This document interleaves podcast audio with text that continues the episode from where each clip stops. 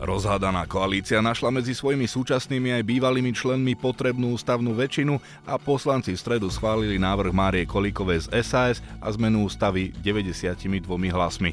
Parlament si tak bude môcť skrátiť volebné obdobie len uznesením. Dohoda bola dodržaná. Sme našli kompromisné riešenie s našimi bývalými koaličnými partnermi. Ľudia si nás volili preto, aby sme bránili mafii sa vrátiť k moci. Opozícia, ktorá mesiace volala po predčasných voľbách, však zmenu ústavy, ktorá k ním otvára cestu, nepodporila. Nemôžem súhlasiť s tým, že sa vládnemu valcu podarilo zmeniť ústavu tak, že ľuďom neumožnilo do budúcna skracovať volebné obdobie referendum. Opluli základný princíp, že suverenom štátnej moci je ľud. Ďalším krokom je schválenie termínu predčasných volieb. Pokiaľ v koalícii má najväčšiu šancu septembrový termín, opozícia chce, aby boli voľby čo najskôr. K majovému alebo júnovému termínu sa prikláňa aj politológ Radoslav Štefančík. Koniec septembra je naozaj veľmi neskoro. Vláda Eduarda Hegera momentálne nemá legitimitu, nemá podporu v parlamente. Nie je to katastrofa, ale skutočne vzhľadom na to, v akej situácii sa nachádzame, tak e, by bolo asi na mieste, keby tie voľby boli oveľa skôr. Na pozadí diania v parlamente sa v stredu oživila prestrelka medzi špeciálnou a generálnou prokuratúrou ohľadom používania paragrafu 363. Úrad pod vedením Daniela Lipšica kritizoval Maroša Žilinku, že raz mu dôkazy stačia, inokedy nie, raz je svedok dôveryhodný, v inom prípade už nie je. Iné je to v kauzách, kde figurujú vplyvné osoby spoločenského a podnikateľského života, a iné je to v kauzách, kde figurujú iné osoby, ktoré takýto vplyv a postavenie nemajú. Generálna prokuratúra vraj zasahuje aj do prípadov, ktoré sú už na súde, Žilinka ale kritiku odmieta. Počúvate podcast Denníka Pravda, sprevádzať vás ním bude Zolorác. Na tejto tlačovej konferencii chceme reagovať vecne, odborne a zdržanlivo, ale, ale reagovať musíme.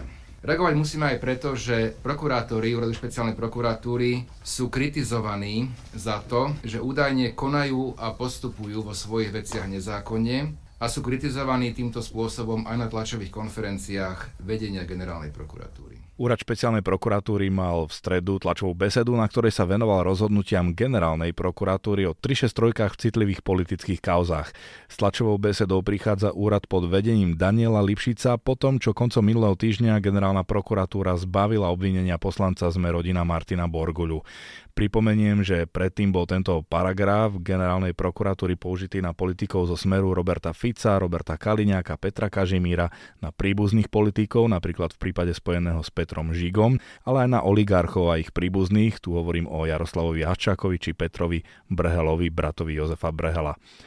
No a nesmieme zabudnúť aj na konkurzného právnika Zoroslava Kolára a bývalého šéfa SIS Vladimíra Pčolinského. Čo Lipšicov úrad na konaní prokuratúry pod Žilinkom v týchto kauzach kritizuje, to sa už pýtam kolegu redaktora Deníka Pravda Dominika Hudka. Pozdravujem poslucháčov.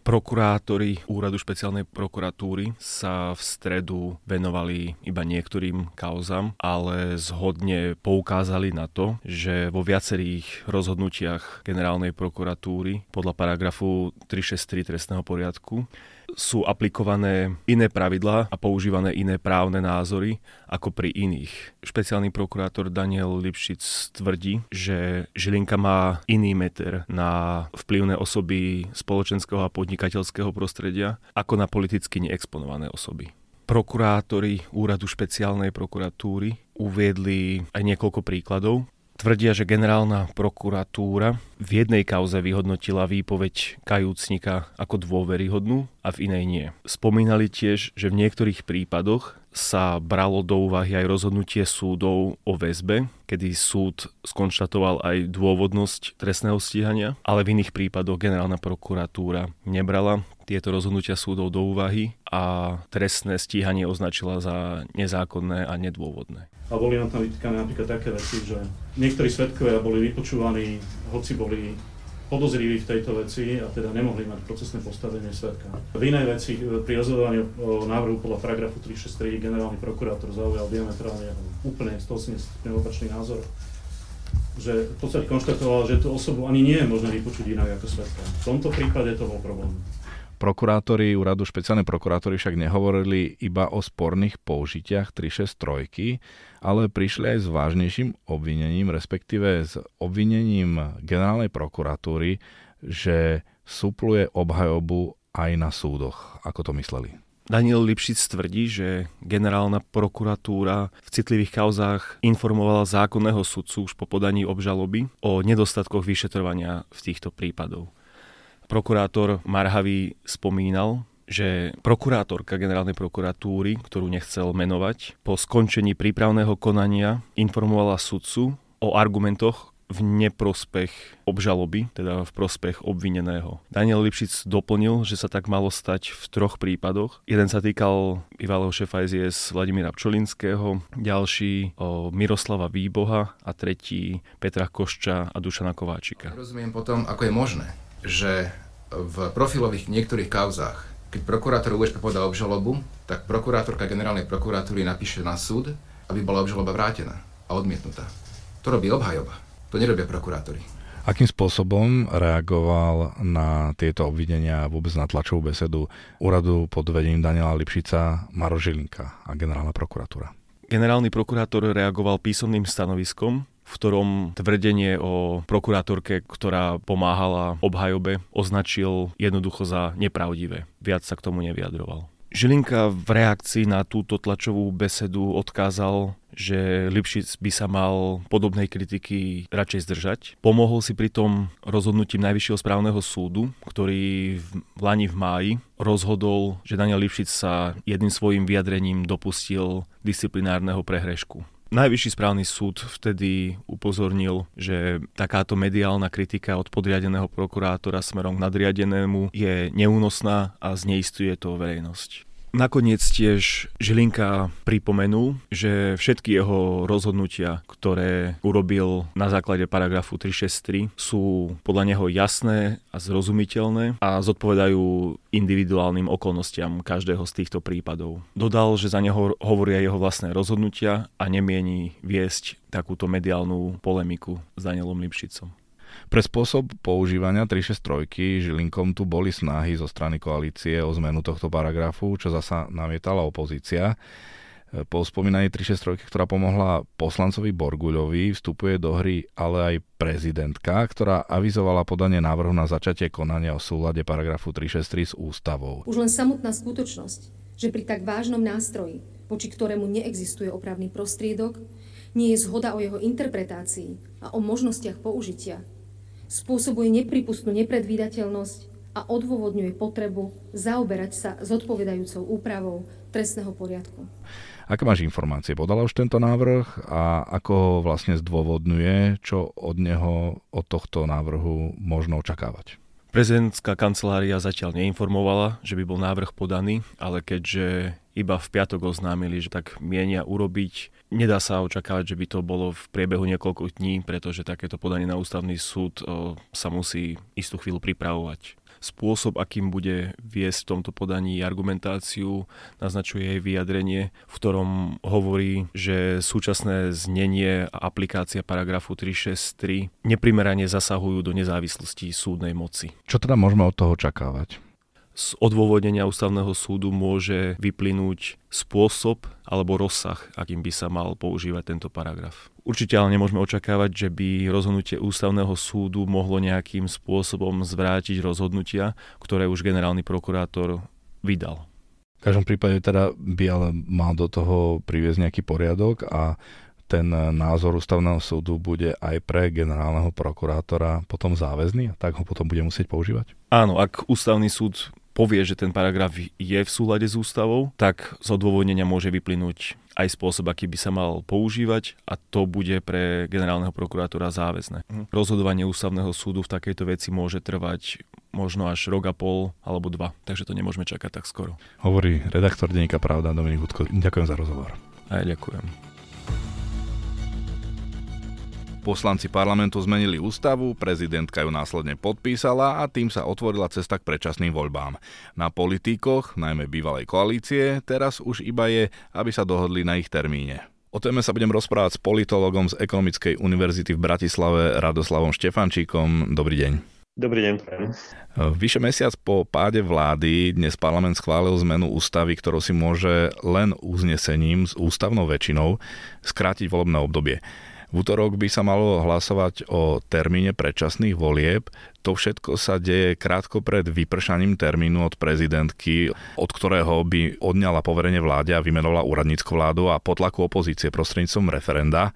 Ako z tohto pohľadu hodnotíte tú dĺžku a ten proces, ku ktorému k tomuto kroku parlament došiel? No parlament k tomu musel dôjsť, respektíve musela k tomu dôjsť e, tá väčšina, ktorá momentálne ešte stále v parlamente je, pretože skutočne hrozilo, že pani prezidentka si vymenuje svoju vládu a táto vláda by nemala ani nie, že väčšinu, ale dokonca zrejme ani nejakú menšinu za sebou, takže hrozilo by to, že na jednej strane by bola moc e, zákonodárna a na strane druhej by bola moc reprezentovaná pani prezidentková jej e, úradníkmi. Takže v tomto prípade, pokiaľ sa vládnej menšine plus SAS e, podarilo zmeniť ústavu tak, aby bola spokojná aj pani prezidentka, tak si myslím, že je to oveľa lepšie ako situácia, z ktorej by pani prezidentka vymenovala svoju vládu. Opozícia trvala na tom, že skrátenie volebného obdobia by malo byť možné aj referendum. S pozmenujúcim návrhom preto nesúhlasila. Hovorí o pošliapávaní demokracie, keď sa ľuďom berie moc. Je to čierny deň slovenskej demokracie, pretože dnes ľudia, ktorí demokraciu nechcú, boja sa jej, sa rozhodli, že idú zužovať ústavný rámec práv ľudí. Pokiaľ hlas bude výraznou súčasťou vládnej koalície, alebo na čele vlády budúcej, tak budeme iniciovať takú zmenu ústavy, aby, ak nájdeme 90 aby sa tam právo občanov, kedykoľvek, akúkoľvek vládu, ktorá bude neschopná a sa svojim slubom, mohli občania vyhnať kade ľahšie. Považujete starosť aktuálne opozičných politikov o právo ľudí rozpustiť parlament referendum za úprimnú a vôbec, e, čo si myslíte teda o tom, keby tam malo byť to referendum? Nemyslím si, že je to pošliapanie demokracie. Nakoniec e, volení zástupcovia majú právo e, mať určitý čas na to, aby splnili predvolebné sluby. Ak by mali nad sebou ten damoklov meč, že ľudia ich môžu kedykoľvek e, odvolať, respektíve môžu vyvolať predčasné voľby, tak si viem predstaviť, že vládni politici by vždy príjmali viac populárne než správne opatrenia. Stará politická múdrosť hovorí, že dobrý politik by mal prijímať e, v prvom rade správne rozhodnutia a nie populárne, pretože tie správne rozhodnutia by následne mal urobiť populárnymi. My počas tých e, niekoľkých rokov demokracie sme zažili, že vládna moc, respektíve politická elita prijímala aj príliš nepopulárne opatrenia, ale tie nakoniec prospeli tak spoločnosti, prospeli tak ekonomike štátu ako celku, takže si viem predstaviť, že pokiaľ by mali takýto damoklov meč neustále nad hlavami, tak by sa skôr predháňali, e, by súťažili o to, kto urobí nejaké populárnejšie opatrenie, hoci by to mohlo poškodiť verejné financie. To, čo ste spomínali inak, je paradoxné, že práve na to tie reformné vlády hneď doplatili, že skončili tiež predčasnými voľbami a že sa vyčíta vlastne často vládam a politikom, že myslia len na to štvoročné obdobie, že to je vlastne krátke obdobie preto, aby presadili nejaké dlhodobejšie ciele, ktoré často sú potrebné. Áno, ale v každom prípade nerobili dobre, že tie správne opatrenia neurobili populárnymi, pretože ak e, politik e, spravuje veci verejné v prospech e, občana, tak ten občan to jedného dňa musí pochopiť, ale vzhľadom na to, že niektoré vlády robili aj správne opatrenia, ale nevyhli sa napríklad niektorým negatívnym aspektom politiky, ako bola korupcia alebo klientelizmus, tak v takom prípade tieto vládne koalície skončili. Takže je veľmi dôležité robiť správne opatrenia, ale zároveň ich urobiť aj populárnymi. Mm, že stratili vlastne dôveru iným spôsobom tých, tých občanov. Od zajtra sa bude rokovať o termíne predčasných volieb. Jednotlivé strany opozičné koalície navrhujú rôzne termíny. Zatiaľ sa hovorí o majovom, júnovom alebo septembrovom. Hlas e, napríklad chce presvedčiť SAS e, na tom júnovom termíne, pretože konec koncov aj prezidentka v tejto súvislosti hovorila o júnovom termíne a naražala na legitimitu vlády, keď v podstate by mala pri tom septembrovom termíne, o ktorom sa hovorí, 8-mesačné obdobie ešte po tom, čo bola odvolaná. Ako sa na to pozeráte? Septembrový termín, dokonca koniec septembra je naozaj veľmi neskoro, vzhľadom na to, že táto vládna koalícia nemá podporu v parlamente už niekoľko týždňov a potom by bolo pred nami ešte niekoľko mesiacov, kedy by sa vládna koalícia zrejme trápila s návrhmi zákonov, pretože nie všetko by jej podporila SAS. Ona by skutočne musela mať dohodu s SAS, že, že budú fungovať, ale keďže vláda Eduarda Hegera momentálne nemá legitimitu, nemá podporu v parlamente, tak by bolo asi na mieste, keby tie voľby boli oveľa skôr. Septembrový dátum je nevýhodný aj z pozície alebo z pohľadu schváľovania štátneho rozpočtu. My sme už v minulosti zažili voľby aj v septembri, ale nakoniec Slovenská republika musela ísť do rozpočtového provizória rozpočet bol schváľovaný niekedy, ak sa nemýlim, až v marci toho nasledujúceho roku a vzhľadom na to, že momentálne žijeme skutočne ťažké časy, že nám rastú ceny energií, že nám rastú ceny bežných tovarov a služieb, ľudia sa prepadajú na úroveň chudoby, tak eh, ono by bolo skutočne na mieste mať rozpočet schválený už eh, niekedy v decembri.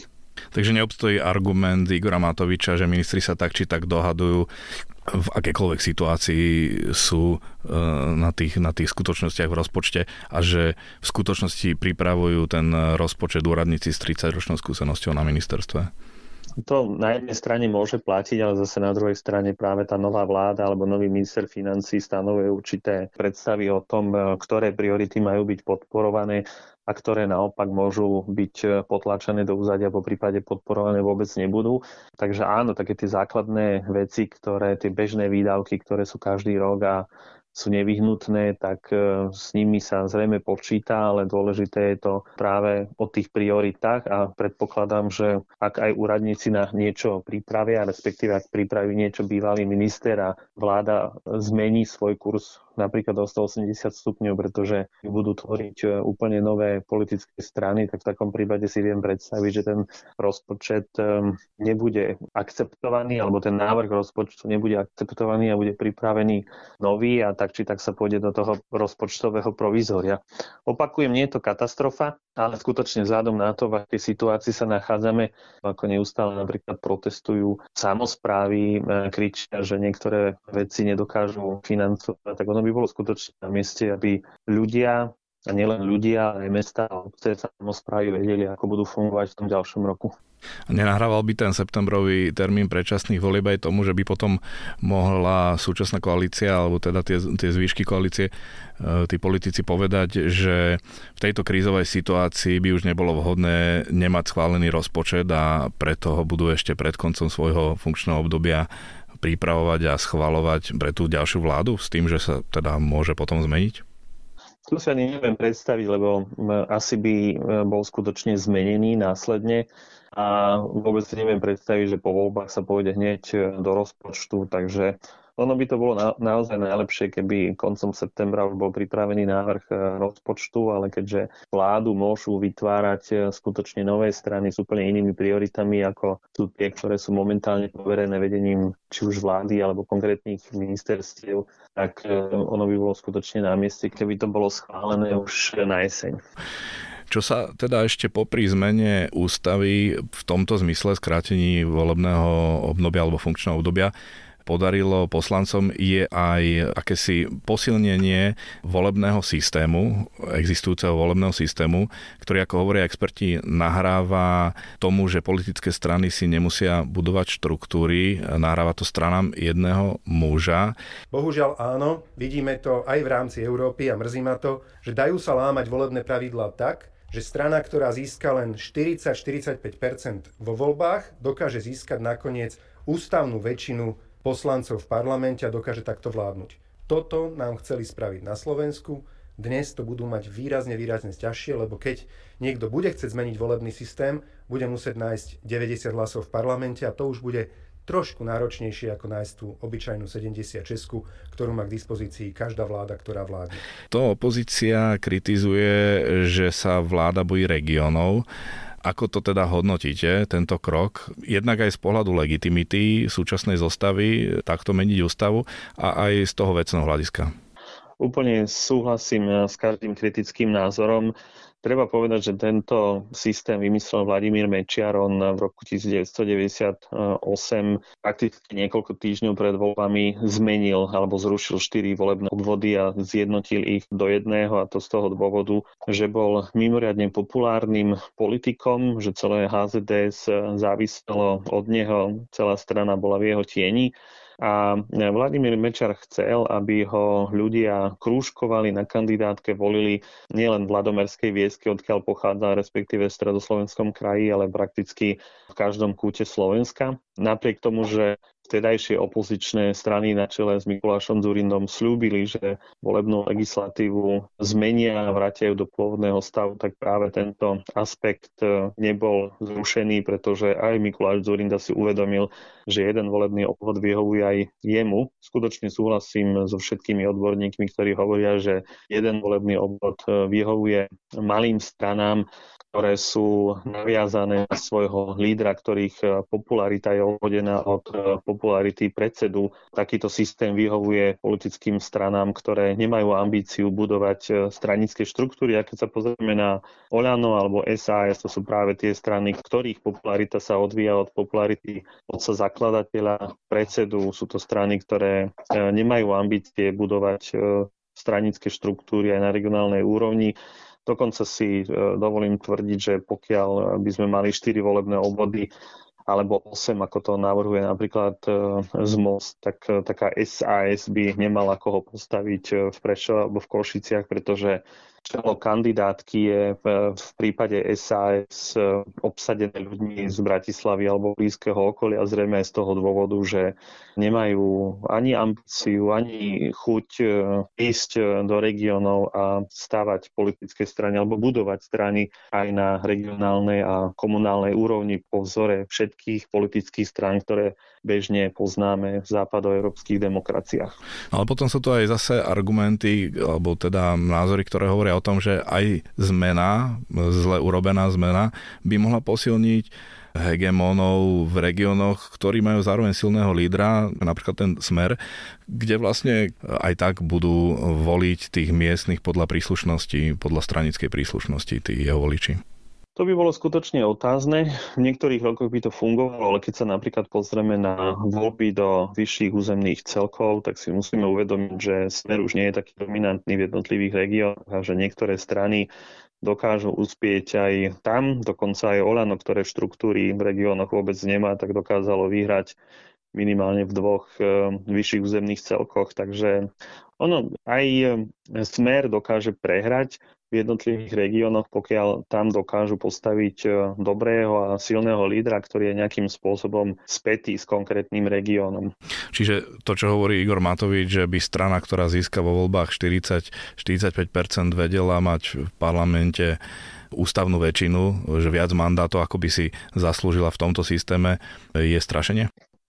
To je stará taktika radikálnych populistov, že najskôr chcú, najskôr vyvolajú nejakú obavu, po prípade strachu obyvateľov, aby potom vedeli zdôvodniť nejaký svoj, v úvodzovkách to poviem, uh, hlúpy nápad, uh, pretože ponechať jeden volebný obvod považujem za takýto hlúpy nápad a Igor Matovič najskôr sa snaží vyvolať obavy, hovorí o nejakej e, mafii, návrate mafiánov, ale to prakticky nesúvisí alebo nemá nič e, s realitou.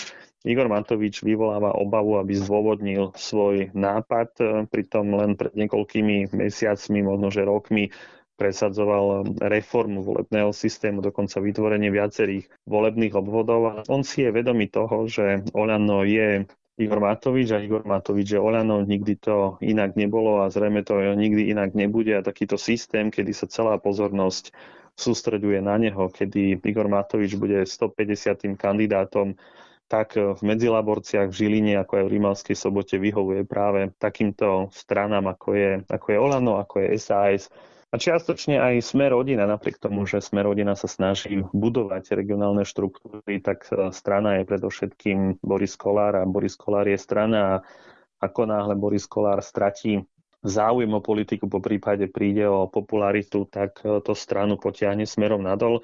tak ako sme boli svetkami v x ďalších e, prípadoch politických strán, ktoré sme tu mali od roku 1990, respektíve 93.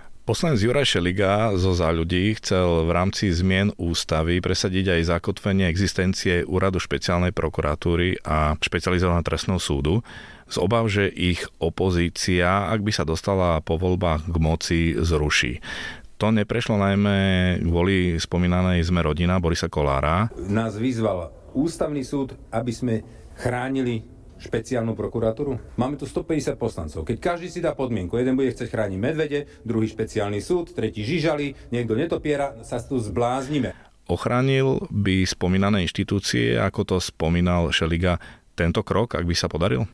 Nemožno to vylúčiť, pokiaľ by to bolo ukotvené v ústave a zmeniť ústavu no, by bolo potom veľmi zložité, pretože vidíme, že politické strany majú problém zbierať toľko poslancov, aby mali ústavnú väčšinu, ale sa na druhej strane si viem predstaviť, že pokiaľ by bol Boris Kolár v opozícii a na strane druhej, teda v koalícii, by bol smer hlas e, s republikou, tak si viem predstaviť, že Boris Kolár by dodal svoje hlasy na to, aby daný inštitút bol z ústavy odstránený. V tomto prípade sa ale nemožno čudovať e, strane Sme rodina, pretože minulosť Borisa Kolára je úplne zjavná a nemyslím si, že on je práve ten, ktorý by e, chcel zachovať existenciu špeciálnej prokuratúry. Robert Fico dnes opakoval, že nikdy nehovoril o zrušení špeciálnej prokuratúry a špecializovaného trestného súdu, iba že odtiaľ musia odísť ľudia, ktorí tam teraz sú. Nie je to v podstate to isté, ako keby ju zrušil? Myslím si, že je to to isté.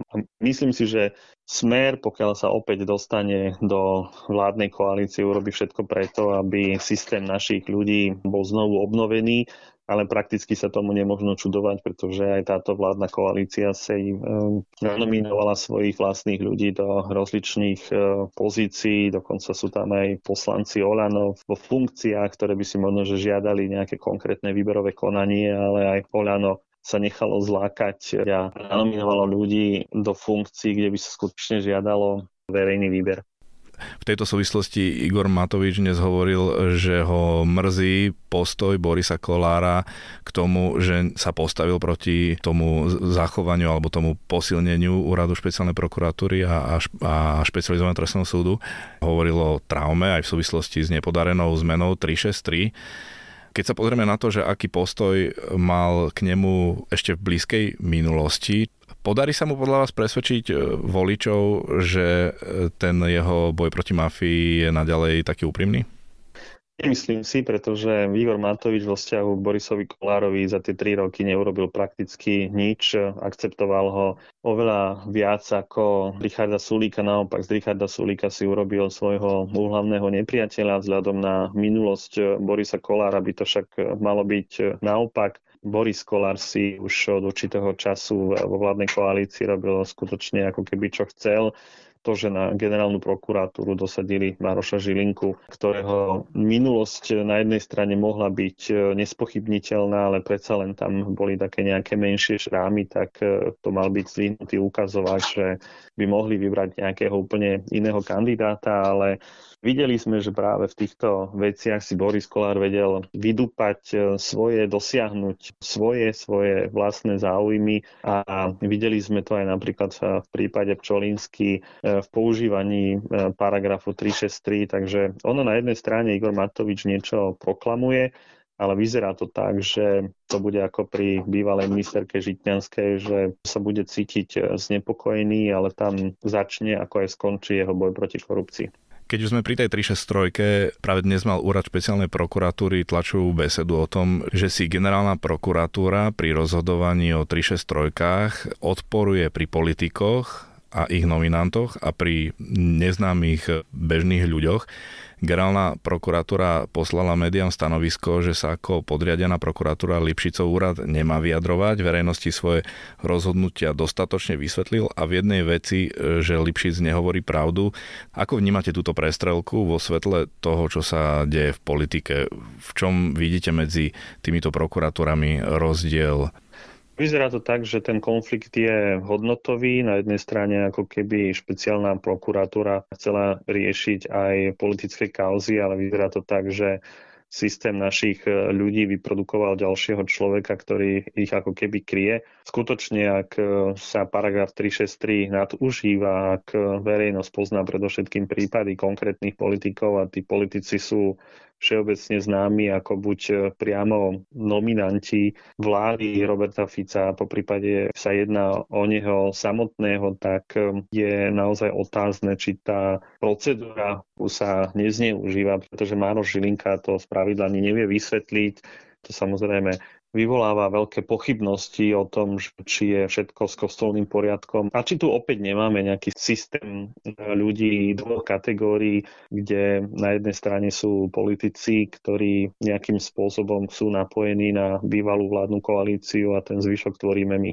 Rozdiel vidím aj v tom, ako oni komunikujú s verejnosťou cez novinárov. Otázne je, že prečo Maro Žilinka uteká pred otázkami a prečo napríklad Daniel Lipšic nemá problém odpovedať na všetky otázky, ktoré od novinárov dostane, pretože ak niečo skrývam, ak je niečo netransparentné, tak pravdepodobne utekám pred otázkami, pretože by som mohol byť na niečom e, nachytaný a naopak, keď nemám čo skrývať, tak sedím dovtedy, pokiaľ novinár nepoloží poslednú otázku. Hovorí Radoslav Štefančík, politolog z Ekonomickej univerzity. Ďakujem za rozhovor. Ďakujem pekne.